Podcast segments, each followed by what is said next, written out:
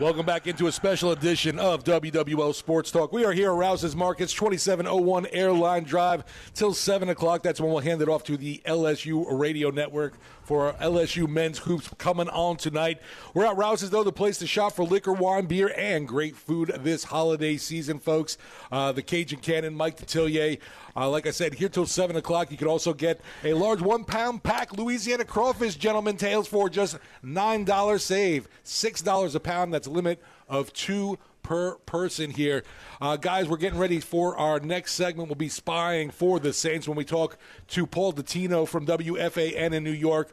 I'm sure we got a lot of questions about him. Obviously, the big story for the G men right now at quarterback. And I know uh, Cajun Cannon, you can kind of relate to this being, you know, a hometown guy and shining for, you know, your your local team, and it, it's hard to top yeah. that. Well, well yeah, uh, especially uh, Jersey and uh, New York and uh, Tommy DeVito. Hey, I mean, yo, right. You know, it's like uh, Mamma Mia. Uh, you know, and it's like uh, spicy meatball. Uh, no, it's like no, no. Steve could do that. He's a Jersey Hey, guy, forget about it. forget about it. Just win the game. Uh, you know, and uh, cover the spread. but, uh, but, That'd be uh, nice. But the bottom line is to be, I don't know. That's in his raised in his backyard. Right. The only thing is, um, I mean, once I left Bayou Lafourche and I went to Northwestern and Natchitoches, I never moved back. I never lived with my mom and dad again. uh, that, that's one thing. And he's living with his mom and dad. But a lot of the, the young Gen Z is that they don't leave the house. Right. They're like 25, 26. They're still living with the mom and dad. Well, mom's cooking But- that good, I guess you don't Mom's cooking. Hey, mom's cooking, yeah. fixing the bed. Well, you, you get to save your money, and Money, then yeah. and so free rent Well, and if he- everything. He, he parlays this into a good deal, but he'll probably be taking care of mom and dad pretty well. Well, the only thing is, what I'm impressed by him, uh, he doesn't seem overwhelmed. But you know what? The state's got to make him overwhelmed.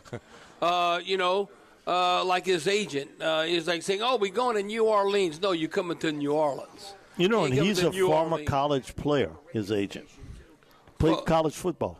Where at, at, at Mike must small been- college, Yeah, small yeah. college. I'm about to say, Well, might after have seeing been. his outfit for uh, the, the the night game that just happened on Monday Night Football, Right out of The Sopranos. yeah, huh? exactly. I was like, wow, it's like a perfect character. Man, man, listen, you couldn't write a better script than that. Well, they're kissing each other in the stands and all. No, no, it, it's all good. Uh, but uh, you know, we have to uh, make it a nightmare when they come to the Caesar Superdome.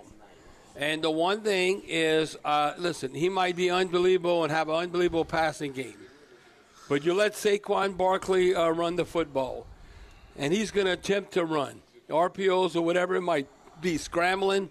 You cannot let him have success running the ball because he'll have success passing it. You know, and everyone's all excited. But um, if, if you look at it, he only threw for 158 yards. Right. But he was very accurate. 81%. He was 17 of 21 What do you end up running for? Do you know and offhand? uh, 71 yards. 71. 71. Oh, I was, oh, that can happen against the Saints. So right now, if you told me over and under 50, I would say, oh, he'll probably have over that because he's going to be kamikaze. But his quarterback rating was 114. Uh, like I said earlier in the show, he's the first undrafted rookie since 1967 with a 100 plus rating in three straight starts. And his third, uh, he's the third undrafted rookie, I should say, since 1970 to win three plus starts. It's like a movie. This is, this is truly like real life, not Sylvester Stallone and Rocky. Even though Mark Shafisi always thought Rocky was for real. Remember when you talked to Mark? Yeah, because it was based said a little uh, bit off of Chuck Wepner's Okay. career in the 70s. But Chuck didn't win anything. uh, you know, uh, Chuck uh, didn't uh, win They anything. just took the story to the next level. yeah, yeah. Uh, Gi- and, and give Sly Stallone a lot of credit. He took that, and boy, he made a series out of that. It just wasn't a one hit still wonder. still rolling with that. You know, the whole Rocky theme. Right. Uh, no, this is like the football version, um, But, guys, you know, in, in, in New York but think about instead it. of Philadelphia. uh, Monday night, they ran the football 34 times for 209 yards. That's average six points, Well- 6.1 yards a carry. And Saquon, he carried it 20 times for 86 yards. And then you add up DeVito 71, and then Uh, Wan'Dale uh, Robinson on the jet sweeps, he goes for uh, 36 yards. And Breida, who we've seen bounce all over the NFL from the 49ers to Miami, he's with the Giants now. He rushed the ball twice Well, for 16 yards. Uh, well, and, and you know, it's uh, like uh, Saints fans who that nation we take pride. We ain't gonna do that against us. Uh, I- I- wait, wait. The, the, the reason why I say that, I don't know. You gotta show me something. Uh, I'm like Missouri. Show me state. Yeah. Because all I know is. Uh, what the last game of the season? Uh, is Atlanta going to attempt to run the ball, considering the last three games they got over 200 yards a game? the last two times. Yeah, three times. Three times, Three times. They got over 200 yards. So they're not going to do the same thing. And the Giants just got 200 plus yards. Okay. We better pack a lunch. And uh, I I don't care, DA. Whatever we got to do. Uh, Tommy DeVito. Uh, we, we, Gotta get whacked in no, New Orleans. He, all of a sudden No, turned. Saquon. Eh, eh, He's first on the list. Yes, instead Number of one. instead of Danny DeVito, he's turning to Tommy DeVito, and you got to make him beat you with his arm. Stop Saquon Barkley uh, running, and don't let Tommy DeVito have success running. Think about Make if, him be a, a passer at a high level. if that game, if Saquon does not fumble the ball on that long run, it doesn't come down to the Right, end. right. Uh, they, they, they would have they would have game set matched it right then and there. Right, he almost gave it away. and, and he fumbles the ball, and it was sort of a weird play that he got his balance and then he fell and, and fumbled the football. But if that play didn't happen, the legend of Tommy DeVito wouldn't have been what it sort of is today. It would have still been big. But listen, if you were at the NFL PR department and you were like, man, let's kick this around, guys, and come up with something that, man, we, that we haven't done in a while and, and figure out what could really promote the game. And now the Jets and the Giants aren't playing well who the hell would have come up with this story? That goes to show you that real life, uh, real life is is much better than anybody that could write a book or a script. Yeah, and, and, you know, I talked about asked to who that nation. Uh, that you know, there's a bunch of teams six and seven, seven and six. You look nearly half the teams in the NFC are either six and seven or seven and six at the moment right now. And I mentioned earlier to, what it takes to win the division. Uh, if the Saints win each of their final four games, they are guaranteed a playoff spot. So you might say, okay, Bobby, what does it take to be a wild card? See, there's different scenarios. The NFL loves this. Oh, I'd imagine the wild card spot would be a heck of a lot tougher for Saints. Okay, now I'm, I'm going to explain. Uh, I got to give Luke Johnson a lot of credit right Okay. here. Now, the one thing we have going against us is a poor conference record. Yeah, You know, when, when we Sure. lost to Green Bay and Minnesota, damn it, if we could have won those games, Flop that with uh, the, the, the AFC Titans, teams, the right. Titans are the Patriots. Yeah. No, that's the games you want to win. But right now, the Saints have played four of the seven uh, teams, all hovering around 500, and then 0 4 in those games against Atlanta, Tampa Bay, Green Bay, and Minnesota. Now, the second tiebreaker, the conference record, is also not a friend. New Orleans is three and five record against the fellow uh, NFC teams. We have the fourth uh, worst mark in the conference. So we have a chance for one of the final two wild card berths, uh, even though we don't win the division. The most likely way for the Saints uh, to do that is to play out and the Saints win their next two games. I'm telling you. You think like, oh, we don't have a chance. So it depends. We lose to uh, Tampa Bay and Atlanta. No, a scenario. If we beat the Giants and the Rams, the Saints have an outside the chance, uh, and you have to split one of those division games, and you still could be a wild card. I'm telling you, we're in the hunt. We're in the hunt now. Uh, you don't want to get embarrassed if you're hosting a playoff game or you're in the playoffs, but uh, it ain't over. It ain't over till it's over, baby. Back with more sports talk right after this. We'll do some spying for the Saints. Checking it out. Paul Tadino, Paul Dottino, WFAN in New York, another Audacy station. Be right back here on WWL. Welcome back into Sports Talk. We are here live at Rouse's Market, 2701 Airline Driving. Give us a stop by here. We're here for another half hour till LSU basketball takes over on WWL and Audacy app. Mike, some college football news coming out with some schedule release, and I know you got the uh, first couple games for LSU. Yeah, just think about this. September 1st, we all knew about it. USC plays LSU, and they'll play that in Las Vegas. That's the money game early on. Boy, that's two sorry ass defenses. So you I mean, might want to take the over. You better look at that Yeah. that first over No, no, number. uh, you, you think LSU's defense is bad? You wanna USC, see oh USC's, they're terrible. Uh, now I don't know. You know who's playing quarterback and what's going to happen. They might be whoever has the ball last Wednesday. September 7th at LSU. Uh, the Tigers play Nicholls State, and every year they, they play. Uh, Mike, uh, didn't they have to they had cancel to- and they, because of the COVID yeah, situation. They good, and, good for LSU. and so Nicholls State, the Colonels get to travel. Uh, that's a short ride for them to go to uh, Baton Rouge. September 14th, on the road against South Carolina, who looks to be major players in the transfer portals. Hello. Man, they, they got it out all over, tentacles all over to try to get players. Coach so, Beamer, yeah. uh, so third week of the season at South Carolina, September 21st at home. Chip Kelly and the UCLA Bruins play in Baton Rouge. so I think this has to be the first time UCLA's ever come to uh, to Baton Rouge. I know USC has, Yeah, yeah, but, but- but- UCLA, yeah, yeah, yeah, uh, yeah, hold- Bob, hold- I don't remember that one. Man, No, I can't uh, wait to boo Chip Kelly personally. Uh, no, Oh, you, I, I, that I know for Boy, sure. I remember that, that's when uh, USC was ranked one of the loudest times ever been in Tiger Stadium. When USC came to Tiger Stadium, And they had that's when they had uh, Hoby Brenner, who I played with the Saints. Anthony The- Munoz. Anthony Munoz, the quarterback. Paul McDonald played with the left-hander. Browns. Uh, no, no, the, the, uh, Ronnie Lott. No, no, they had and uh, and, and LSU. I think they were the humidity was so bad that game. If I recall, you, you, Hoby told me. I remember they felt like they were dying in the second quarter. I They're like- remember John Robinson telling me we had 40, Yeah. 49 players on that roster for USC went on to play in the NFL. And he said, I looked at LSU, man, how are we losing late in the game like this? Right. And LSU had them, and the controversial call on Benjy Thibodeaux and everything else. And uh, USC ended up pulling it out and winning the national championship. Charles White. Yeah, yeah, yeah, Charles White, the running back. But I tell you what, think about that. That's from a national perspective. To play early in the season, the same season, but USC and And UCLA. you, goes uh, to show how the world of college football has right, changed right, that, that's dramatically. Big time. Guys, time to do a little spine for the Saints, helping to welcome in Paul Dottino, Giants reporter for WFAN in New York. How you doing today, Paul? Guys, good to be with you. Happy holidays. Same to you, Paul. Paul, we were talking about this that uh, you know for us the the straw that turns the drink on offense as much. Man, it's a great story and everything, but Saquon Barkley, how good of a back he is as a runner and a receiver, and when he's healthy, he's one of the top three or four uh, playmakers in the NFC. He's that good of a football player. Keeping him healthy has been the challenge, but man, I'm so impressed with Saquon Barkley, uh, his all-around skills as a runner and a receiver.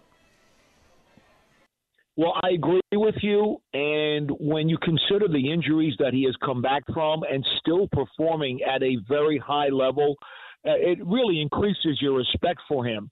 Uh, I think that, you know, when you look at this Giants team, uh, and I always, Bill Parcells used to tell us all the time, you know, fellas, uh, what you want to do is when you look at the other team, you want to you want to identify the headache players. You know, that is the guys on the other side of the field who are going to keep your coordinators up the entire night on Monday when you're trying to figure out a game plan. And Saquon Barkley is a headache player. And for the Giants, he's been the only headache player on the offensive side of the ball for the last several years. Now, they thought Darren Waller was going to be their second headache player on offense, but he, of course, has been dealing with injuries too this year. And right now, we're not even sure if he's going to be available for the New Orleans game or not. So uh, it makes things a little bit easier for the uh, the Saints defense to uh, to kind of game plan for. Now, uh, uh, Paul, uh, quarterback Tommy DeVito, obviously, uh, what he's done, uh, making history. It's like a real life Rocky movie instead of Philadelphia and New York, Jersey, uh, the whole aspect there. But I'm looking at the first undrafted rookie since 1967 with 100 plus rating in three straight starts. Now you have to look at it at Washington, New England, and Green Bay on Monday night. And then the third undrafted rookie since 1970 to win three plus starts. Again, you got to look at the opponent. Are they just embracing uh, DeVito and as far as the Giants fan base? Because realistically, uh, the Saints are still in the hunt because of the weak NFC South. But I'm looking at the Giants uh, after New Orleans. They got to go Christmas Day at Philadelphia on Christmas Day, Monday night. And then you got the Rams at home, and then you got Philadelphia again. I mean, uh, the, the Giants, you might say, it's, uh, it's, they still have a chance, but I'd be almost slim to none that they could be in this postseason. Well, you just totally put cold water on this whole thing when you mentioned those two games against Philadelphia coming up, okay? because that's really where where the uh, the whole race dies for the Giants. Because look, I, I don't think there's any doubt that they can be competitive and possibly beat the Saints and do the same with the Rams. I just don't know that they match up at all with Philadelphia, even in their wildest dreams. Now, if Philadelphia has already clinched the number one spot or whatever it is, if they're slotted into two and they're stuck there by the end of the regular season and they decide they're going to play all their backups, well, who knows? So maybe maybe the Giants can, can, can steal a game there. But even so, that kind of maxes them out at three more wins. Now, is eight and nine going to get you into the playoffs? Well, you know what? Maybe it will this year in the, in the NFC because it's so mediocre, uh, which is why it's interesting from the Giants' perspective. The teams that they, that are looking uh, they have to look up at the Saints, the Rams, the Packers, uh, Seahawks is another one. Well, they've lost to the Seahawks already this year, but if if they've already beaten Green Bay, that helps them in a tiebreaker.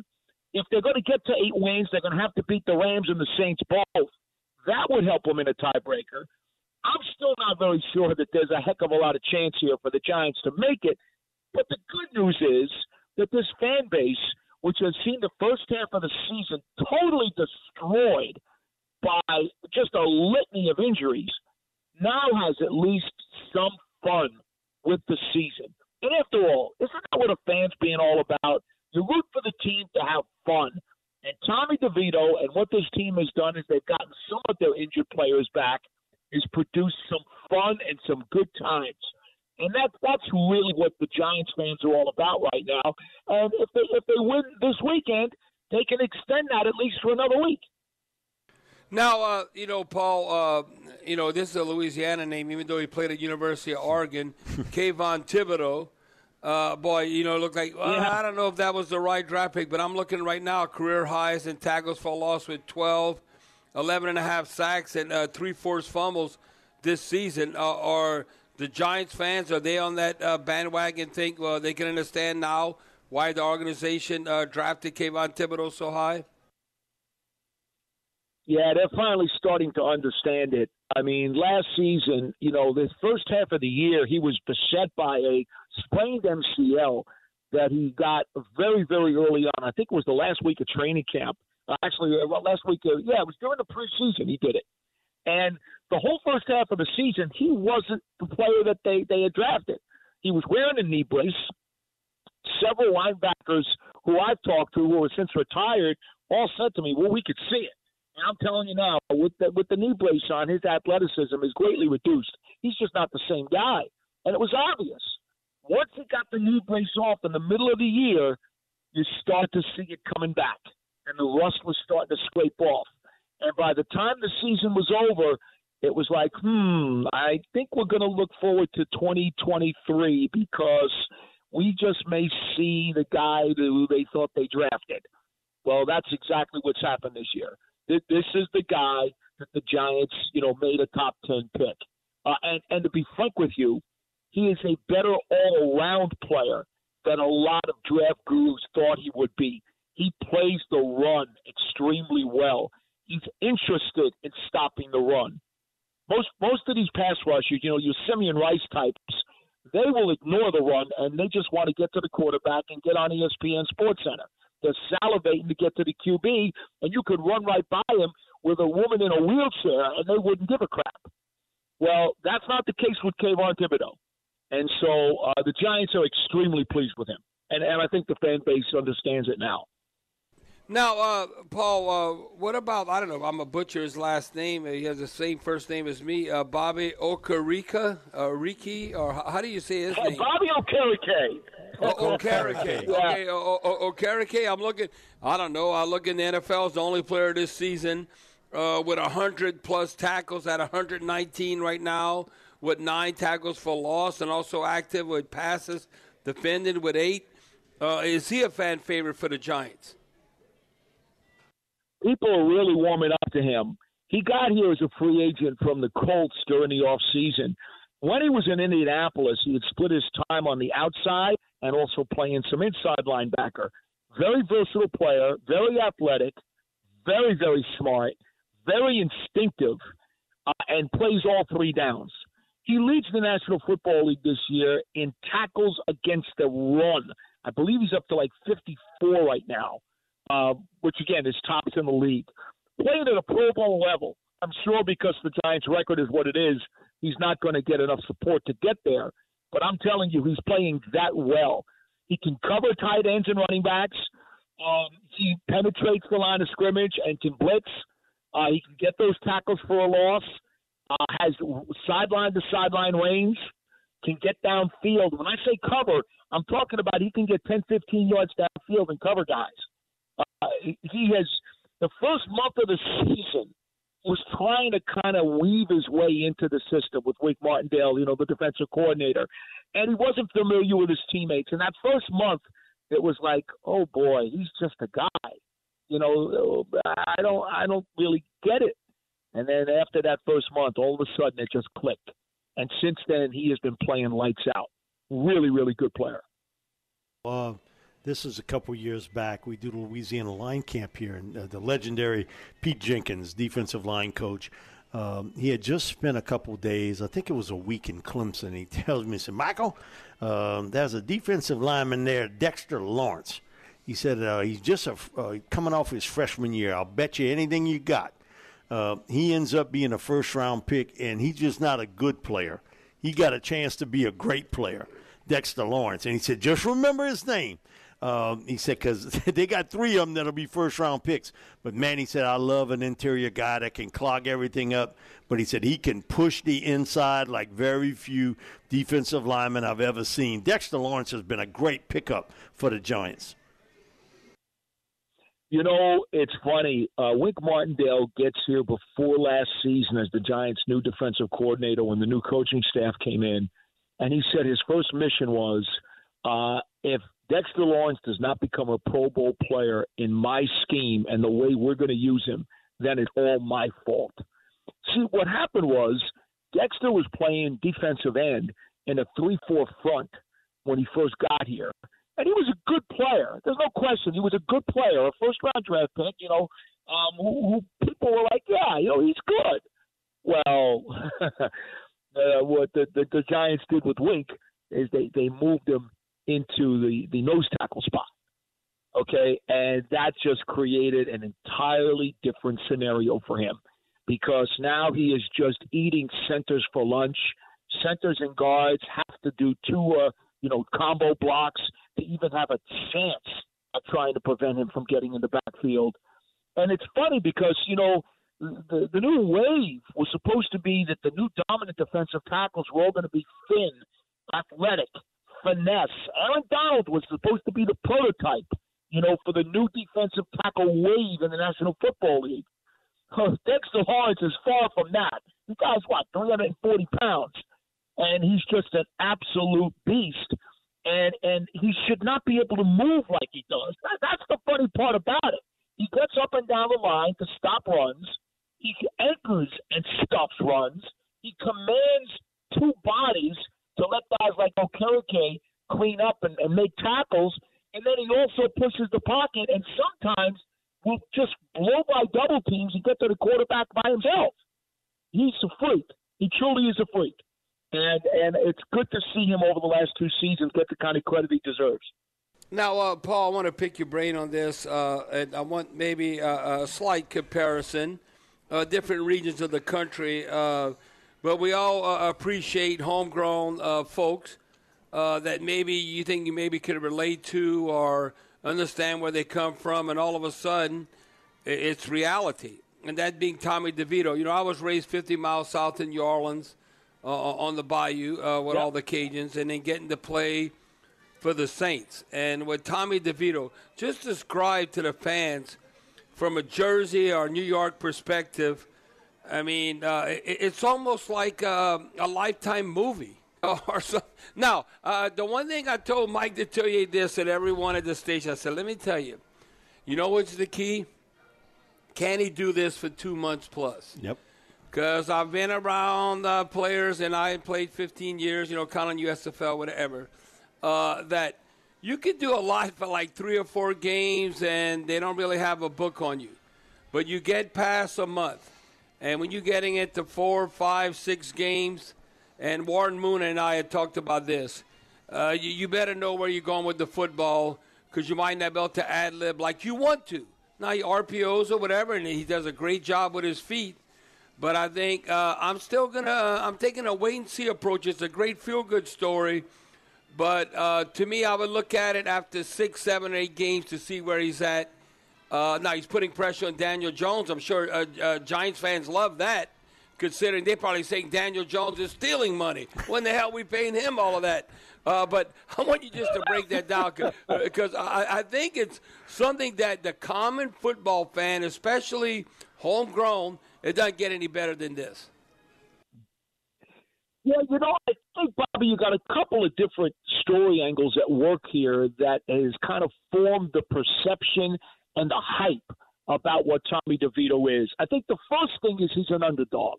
Okay, he comes in as an undrafted rookie free agent, spent some time at Syracuse and Illinois, gets the Giants rookie uh, mini camp, and you know he's just an afterthought. He's just a guy who's throwing a football around and and no one has even given him a second thought at that point.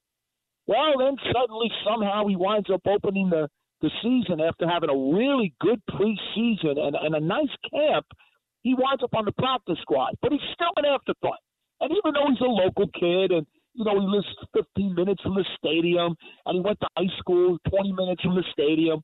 It's still just kind of a nice practice squad story. But all of a sudden now, what happens? He gets an opportunity to play after Daniel Jones and Tyrod Taylor both go down, and he's doing what he's doing. He's being efficient. He's obviously taking advantage of what has been a soft schedule the past three weeks, in addition to the fact that the Giants' defense uh, has gotten healthier and gelled. Uh, in addition to that, the Giants have now had the same starting five offensive line for the for, uh, for the last four games and that's the longest streak they've gone all season with the same starting five offensive linemen. That has helped him. The fact that Saquon Barkley is back in the lineup, you know, rejoined the lineup uh, a couple of months back. You know, he missed three games. He had a badly sprained ankle. Uh, that has helped him. So there's a lot of stuff that has gone into the situation that has really allowed Tommy DeVito to max out, if you will. Now, I will say this to you. He's got two things going for him, Bobby. And look, I watched you play in the USFL, and you dominated that league. It was sensational, and I, and I, I commend you for that. I, think one of the, one of the things I want to tell you about Tommy is that he's got Jersey grit. And what do I mean by that? Well, he doesn't get overwhelmed by anything. He doesn't panic. He's not intimidated. And when you've got that on your side mentally, it's already part of the battle. Bobby, I know you, I know you've seen players. I know I've seen them in 41 years of covering this team in the National Football League.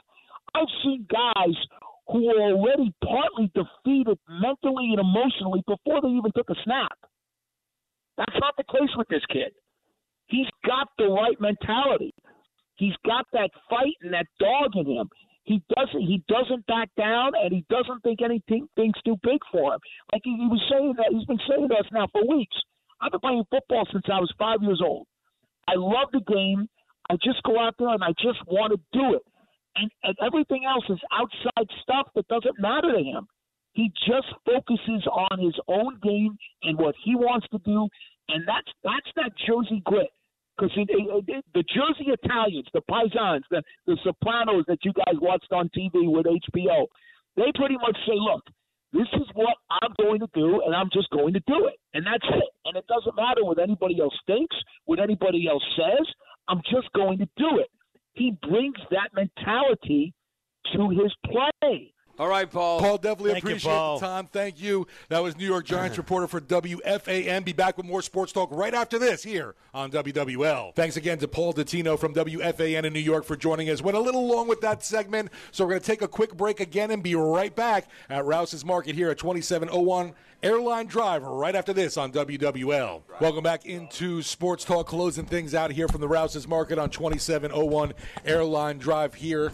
Uh, guys, want to give a big shout out and thank you, obviously, to Rouse's for hosting us. Always uh, great. Man, it's time. always great to be here at Uh, Rouse's, though, The, the food, the environment, It's the awesome. people, everything here is always awesome. and everybody coming in, come tell us hello, giving the who that. You know, they want them to win.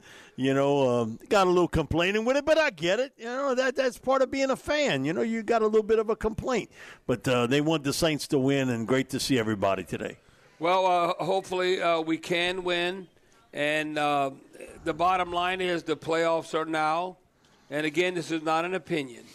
Uh, everybody, look, uh, nearly half the teams in the NFC are six and seven, seven and six.